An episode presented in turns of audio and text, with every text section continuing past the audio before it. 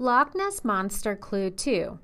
The story of the Loch Ness Monster dates back to 565 AD. In Scotland, residents have told the tale of the Loch Ness Monster, whom they call Nessie, for hundreds of years. Reported sightings of the Loch Ness Monster in the 1930s increased because of a new highway that had been built around the lake, allowing it to be more accessible to people. Use the text above to answer the question Which sentence from above can support the following claim?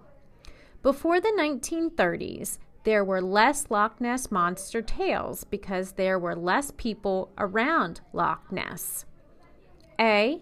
The story of the Loch Ness monster dates back to 565 AD.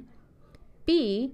In Scotland, residents have told the tale of the Loch Ness monster, whom they call Nessie, for hundreds of years.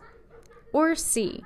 Reported sightings of the Loch Ness monster in the 1930s increased because a new highway had been built around the lake, allowing it to be more accessible to people.